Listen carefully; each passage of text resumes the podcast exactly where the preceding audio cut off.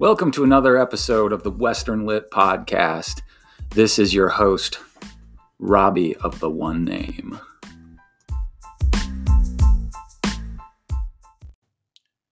Hey, welcome to the podcast for today. Um, this is the book we've been looking for all semester, and the teacher we've been hunting for all semester. C.S. Lewis is finally here, and so instead of starting with a devotional from C.S. Lewis, I start with a devotional from Paul in 1 Corinthians 13, the love chapter.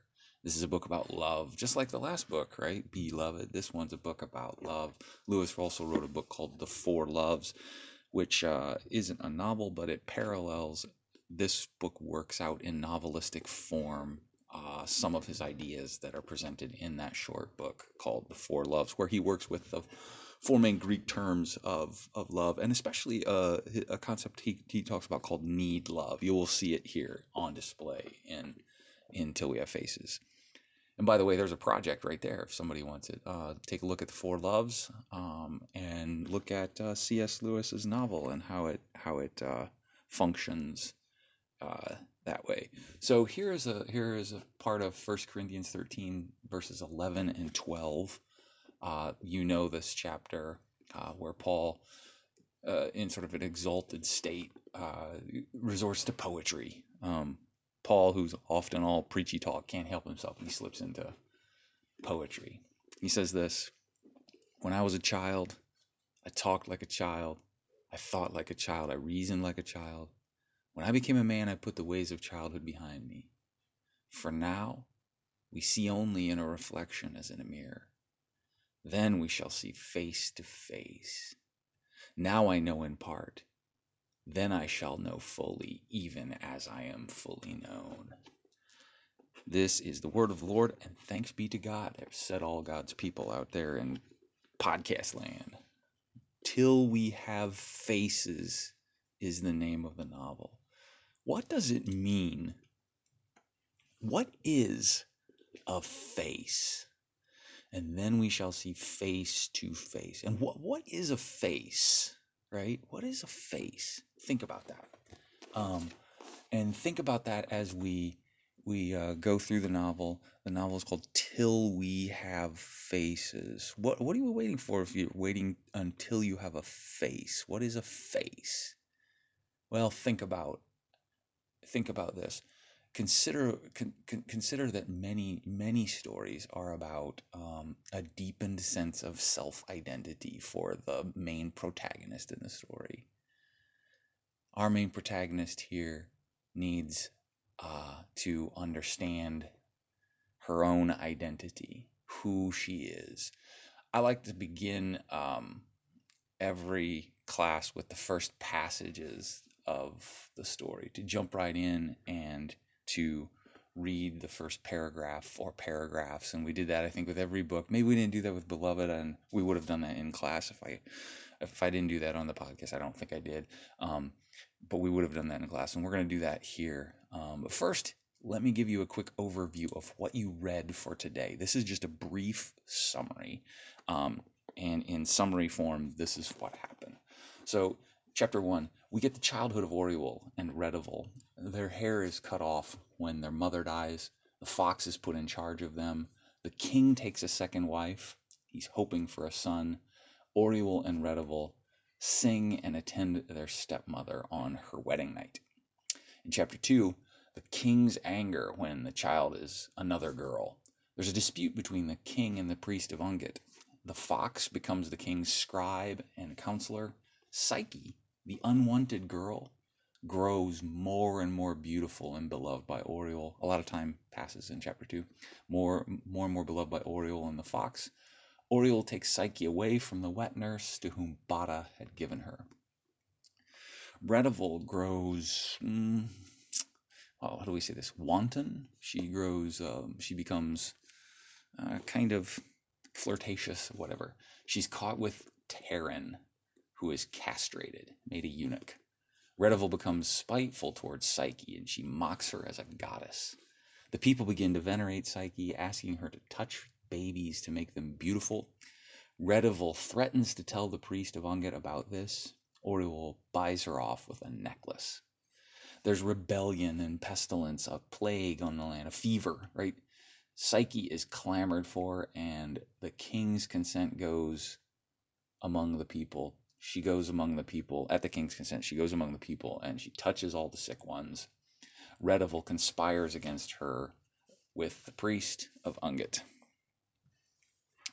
In chapter 5, oh, sorry, in chapter, chapter 4, the pestilence, the drought, the famine, the rebellion in the land continues. Psyche is now called, though, the accursed by the people because she's apparently made herself into a goddess, and the concern is that she spread the virus. The, the palace is virtually under siege. The priest of Ungit comes to the palace and tells the king that the great sacrifice, in order to end the pestilence uh, in the land, the great sacrifice to the shadow brute must be made the king fears that he's going to have to be the one to be the sacrifice. And he calls on Bardia to drive away the priest guards. He threatens the priest himself and is rev, rev, uh, he's, he's vastly relieved when he learns that the lots have designated Psyche, his daughter, not himself. He feigns grief, acts like he's really sad. So that's sort where, where, where he went through in the first uh, five chapters. That first five chapters is quite an opening, right? Um, and I hope you've enjoyed reading it. It's pretty easy to to follow and read. Where where he, he the, the novel is called Have Faces, a myth retold. The myth that's being retold, and he plays loose with this myth. Of course, he's he's really replaying it, but the, the central features of it are are still um, there, as you will see later on. But it's the myth of Cupid and Psyche, and he's reprinted a summary of this at the at the end of the novel. I don't necessarily recommend you go and read that; it's not essential right now. Later on, when you get further along in the novel, perhaps you will want to read if you're not familiar with the myth of Cupid and Psyche. Okay, so C.S. Lewis. If you if you turn to the inside front cover, um, like I think the second page in, I'm flipping the pages. Maybe you even heard that um, you'll see a whole list of books by C.S. Lewis. And there's it's not a, an, a complete list. There's 30 something books listed there. And if you read through some of those, you will see, oh my goodness, there's a bunch of famous, fa- famous titles there, from the Chronicles of Narnia to a to a, a whole series of other other books that he has written. And it's not even an exhaustive list. Okay, view some some inside jacket covers list I don't know, 50, 60, some some books. It's hard to even count, but there's there's a lot. The guy wrote a lot of books. He's a giant uh, in terms of the Christian faith in the 20th century. C.S. Lewis said this Far and away, the best I have written. This is his comment on the novel Till We Have Faces. Far and away, the best I have written. So here's a guy who's probably the greatest Christian writer of the 20th century saying, not just this is, I think this one's my best, but saying, not even close, far and away the best I have written. All right. And that's a really profound claim from an author to say, this is, this is my best. And it's not even close. This is a guy who has had movies made out of uh, his his some of his Chronicles of Narnia, well, multiple movies out of some of the Chronicles of Narnia, and so on. So um, far and away the best I have read. You know, uh, Mere Christianity and Miracles and The Problem of Pain and and Four Loves and the Screwtape Letters and on and on. All these famous, famous, The Great Divorce, these famous, famous uh, works that he's written. Um, and then he says this though, far and away the best I have written. Then he says, that book, Till We Have Faces, that book has been my one big failure with both the critics and with the public. That book has been my one big failure with both the critics and with the public. What what why? Well, you might you might guess because it's so different from so much of so much of the other things he wrote, but the critics, if not the public, have been much kinder posthumously to this book, and many of the great C.S. Lewis critics, and believe it or not, there's a whole industry out there of people who are just critics, uh, um, scholars of C.S. Lewis, have come to agree, if not far and away the best he's written, the best he's written. and that's where I I sit. Having read a bunch of what he's written, I would say I don't think he wrote a better book. Um, I really don't think he, I don't think he wrote a better book. Would I say far and away? I might even say far and away. I think I think this one stands alone at the top of the best that C.S. Lewis has written. So see what you think um, as you go along. I don't know how much C.S. Lewis you've read, but anyway, here you go, C.S. Lewis. Um, I often like to begin class, as I said, by reading the first paragraph, and I want you to think as you follow along here with all that's revealed in the opening paragraph of this novel. So here we go. I am old now, and have not much to fear from the anger of gods. I have no husband nor child, nor hardly a friend through whom they can hurt me. My body, this lean carrion that still has to be washed and fed and have clothes hung about it daily with so many changes, they may kill as soon as they please. The succession is provided for. My crown passes to my nephew. What do we notice here in the first paragraph? What what what are we what are we told? A whole bunch is revealed, especially when you go back and look at it from after reading five chapters. A whole bunch is revealed. So let's start right off the bat with the first sentence. The first word is I. Well, so what's revealed there? We're going to have a first person narration. First person first person narrator. And we know who that is having read along. It's Orual, but let's let's learn some more about who this I is. Okay? And by the way, whenever you have an I narrator, you should recognize that okay, we have a limited kind of perspective. We don't have a godlike omniscient narrator giving us all the insights into all of the characters. What we have is perspectival. And biased probably. And perhaps we should question whether the the anytime we have an i narrator how reliable that narrator's point of view is. But anyway we have an i. Second second word i am. Present tense okay? Now i was i i am. And what is she now? I am old now. True or false? Orual is an old queen? That's often the first question I ask on the quiz for today for, for the for the class. And what is the answer? The answer is true. You should never forget that what you are reading is narrated by an old queen named Orual. The story's narrator, the story's central protagonist, is an old woman looking back on her life. She is old now. How do we know she's a queen?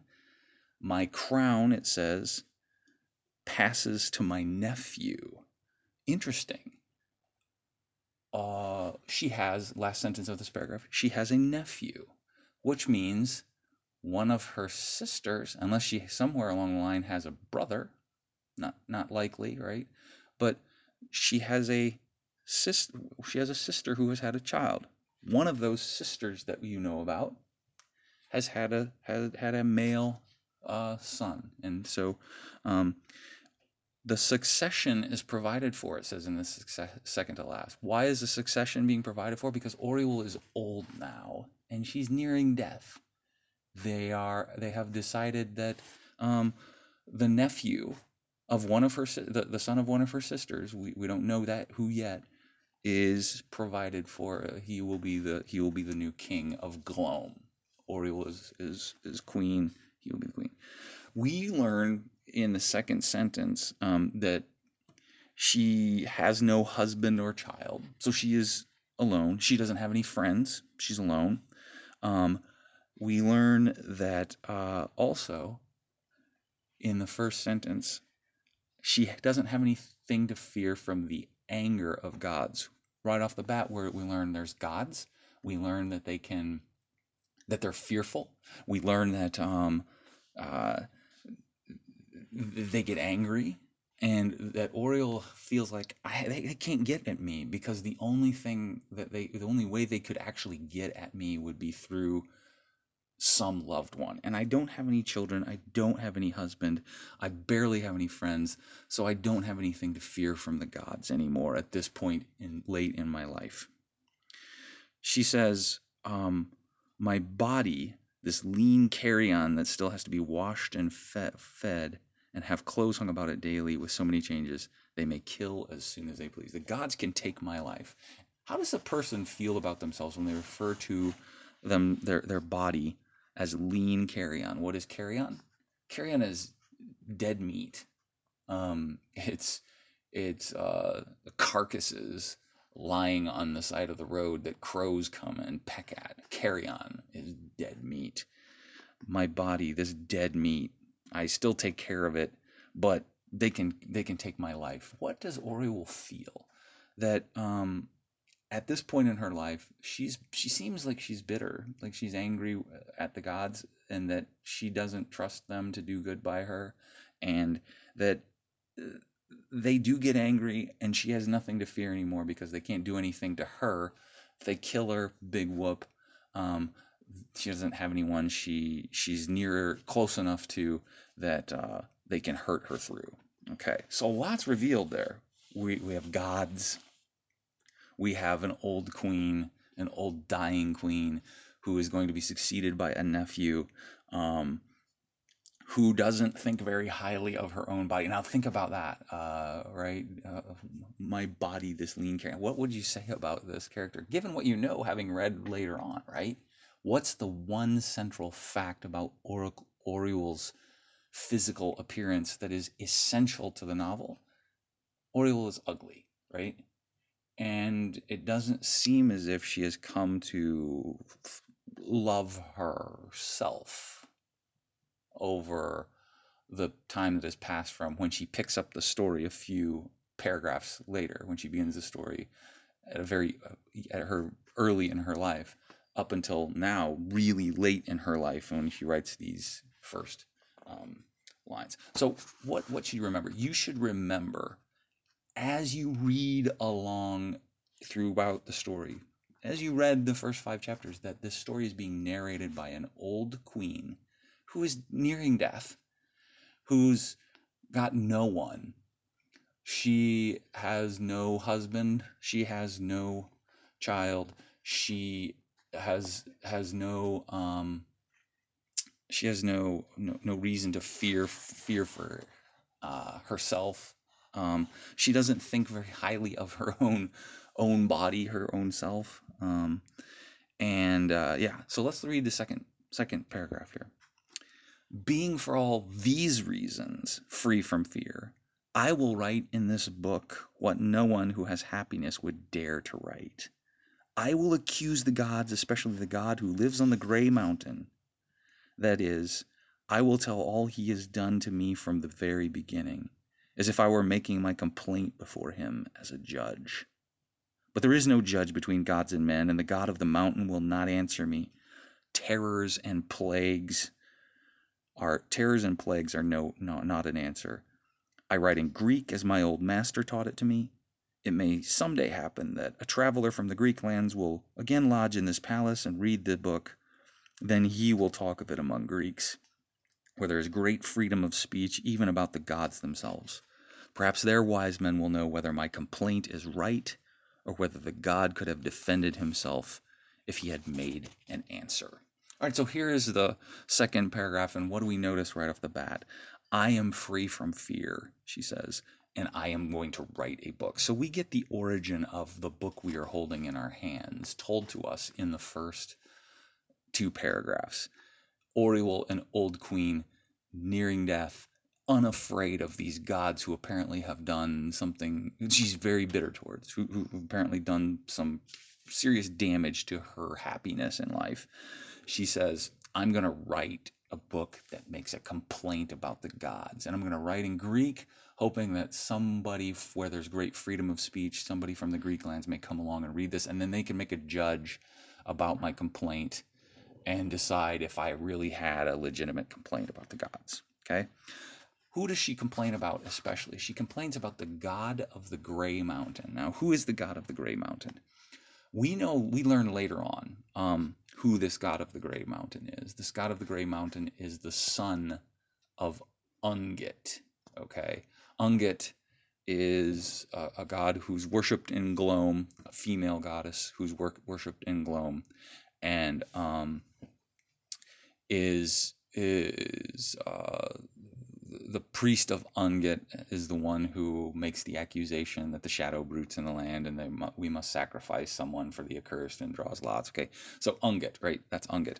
Ungit has a son who lives up on the Gray Mountain, apparently, and the god he is the god of the Gray Mountain, and she's going to accuse him of of what he has done to her. Now she says she's going to do this. I'm not afraid. I'm going to write because anybody who has happiness would never do this, but since I obviously don't, I, I'll go ahead and write it anyway. Um, she's making this accusation. So never forget as you read along that what you are reading, what you are reading in this first 250 pages, or nah, the first part one of this book, okay, which goes on to, I don't know, 200 and, 280 pages, maybe 290 pages, 200 and 300 and I don't know, 200 something pages. Anyway, part one of the book uh, is an old, nearly dying queen writing a complaint against the gods, especially the god of the Gray Mountain, for what apparently he has done to her. She is not happy. She is not fearful. She uh, knows that the future is taken care of for Glome. She's queen, an old dying queen, writing a complaint against the gods. Never forget that as you read along. It's easy to forget that because we jump back in time. Because in the next paragraph, you notice the shift in tense, right? Next paragraph, I was Orual.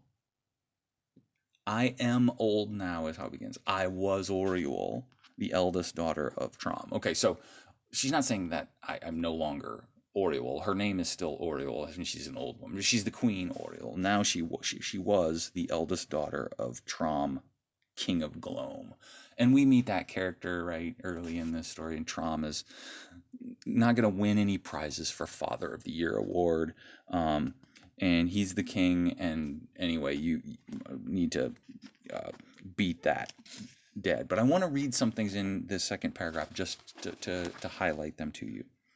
I was Orual, the eldest god of Trom, king of Glome. The city of Glome stands on the left hand of the river Shennit to a traveler who is coming up from the southeast, not more than a day's journey above Ringal, which is the last town southward that belongs to the land of Glome.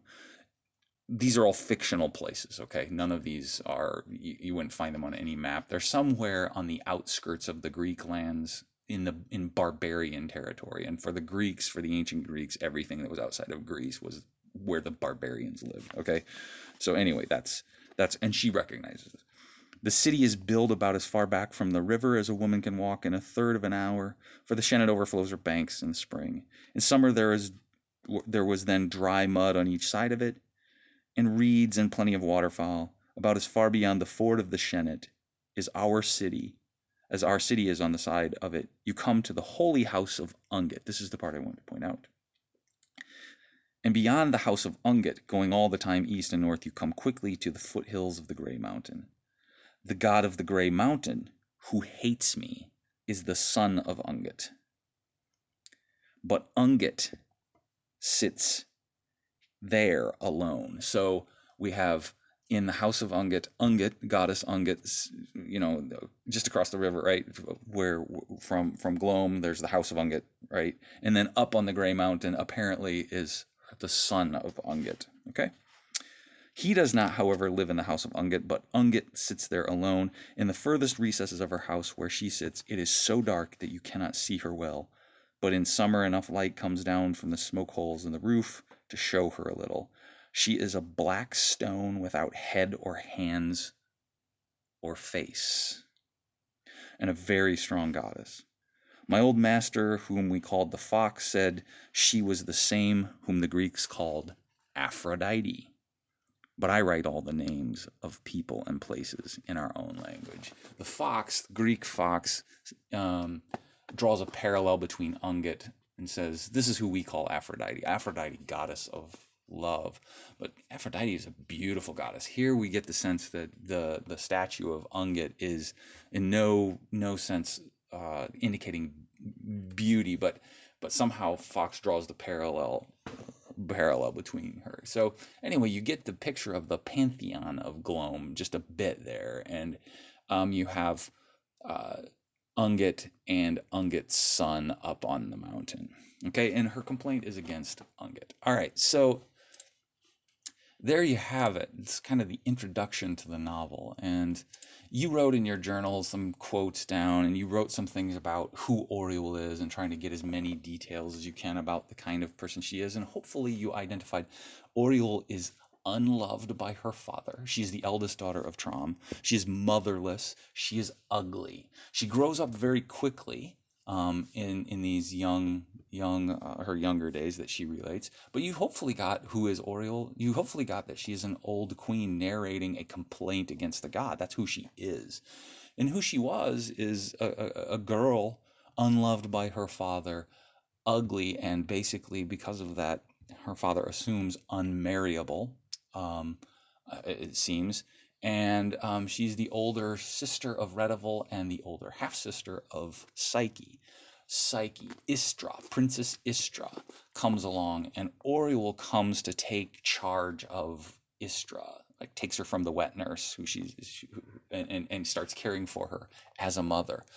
Psyche comes to call Istra comes to call Orual Maia, which means mother. All right, so um, there are a number of important passages that you may have written down that you think um, capture uh, love for Psyche. Here's one from page 26. Um, and a whole lot of time is passing very quickly in the, in the story, but there's there's there's a moment as she's she's witnessing Psyche grow up, and Psyche is so stunningly beautiful and so delightful, so lovable. Orual just Orual, motherless, ugly Orual finds such deep satisfaction and pleasure with providing Psyche the kind of motherly affection that she herself never had. And since they have no father and she has no fatherly affection, providing all of that she had, it's almost as if you have this second kind of family. Fox as sort of father figure to Orual and then also to Psyche, but then Orual as mother Maia to Istra, to Psyche. All right. And uh, pushed to the, the margins, of course, then is Redival, and you can kind of see what happens as a result of that. Redival goes and tattles, and it causes all kinds of problems, of course, uh, leading to Psyche having to be declared as the accursed. Okay, so here's a passage on page 26. Many of you would have probably cited this. Orual says, I wanted to be a wife so that I could have been her real mother. I wanted to be a boy so that she could be in love with me. I wanted her to be my full sister instead of my half sister. I wanted her to be a slave so that I could set her free and make her rich. This is a powerful love. Orual loves her sister like like fiercely and intensely. She absolutely adores her and she wants to care for her and take care of her. And she doesn't know precisely what to do with this love. And she confesses here that um, uh, of course she wanted to be a wife so she could be her real mother. She was her Maia. Um, being a, a, a, wife is probably no option for Orual given that she's terribly ugly. And uh, her father will not arrange for a marriage with her. She's not a bargaining chip in the patriarchal society here. He, who would want her? Um, is is sort of the assumption, and Orual kind of knows that, and she so she wants she wished she could she could be a wife so that that she could have a child and care for it, like, but she's she's she's not going to get that. I wanted to be a boy so that she could be in love with me. Notice there, um, uh, I want to be something that I'm not, and not so that uh, I could love her like that, but so that she would be in love with me in that way, so that I could feel that that what it what it feels like to be loved that way. I wanted her to be my full sister instead of my half sister. I mean, you know, just want uh, more of a of of a. I mean, it's how could we be separated even by that half thing? I wanted her to be a slave so that I could set her free and make her rich. What a move there! I wanted her to be a slave, and then she would I would be her hero by setting her free and showering her with gifts and making her rich all of those things reveal something about Orual's love, and they're subtle, but they're really interesting. Orual, deeply wounded Orual, psychologically wounded Orual, motherless, abusive father, ugly, um, finds someone to care for and love, and she needs she needs the love of Psyche, the love of the fox, but she needs the love of Psyche, and she needs her love for Psyche to find purpose in her life. And that's wonderful and dangerous. And Lewis will explore that in the novel. And you remember the key word at the in in, in uh, beloved as mine, mine, my, the possessive. One of the problems of Orual's love that you are seeing already is how possessive, how possessive it is. Um, and it's one of the things that Lewis will meditate on in this novel is the danger of our natural loves. Natural affection are powerful, strong. A mother's love for a child is real. It's one of the fiercest and greatest loves that that, that, that there is, and natural. That natural affection that, that mothers have for children. And Orual has that kind of motherly instinct for her younger half sister when she sees her vulnerable and she cares for her, embraces her, and loves her, and she's so amazingly great about it but it's also there's remember what uh, Morrison said mother love can be a killer um, left to itself left to itself and elevated to the status of god in your life it becomes an idol and that idol turns into a demon and so even the best of things natural mm-hmm. affection mother love right can be can become an idol and a demon in our lives.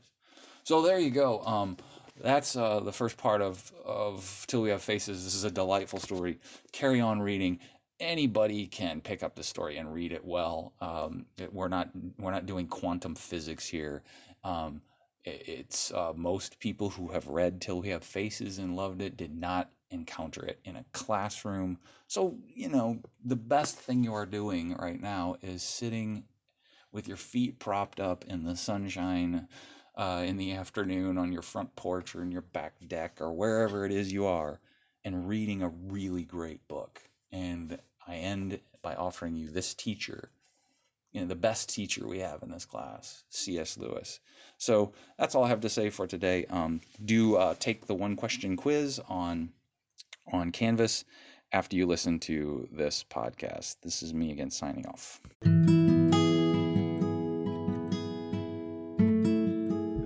This has been another episode of the Western Lake Podcast, brought to you by yours truly, Robbie of the One Name.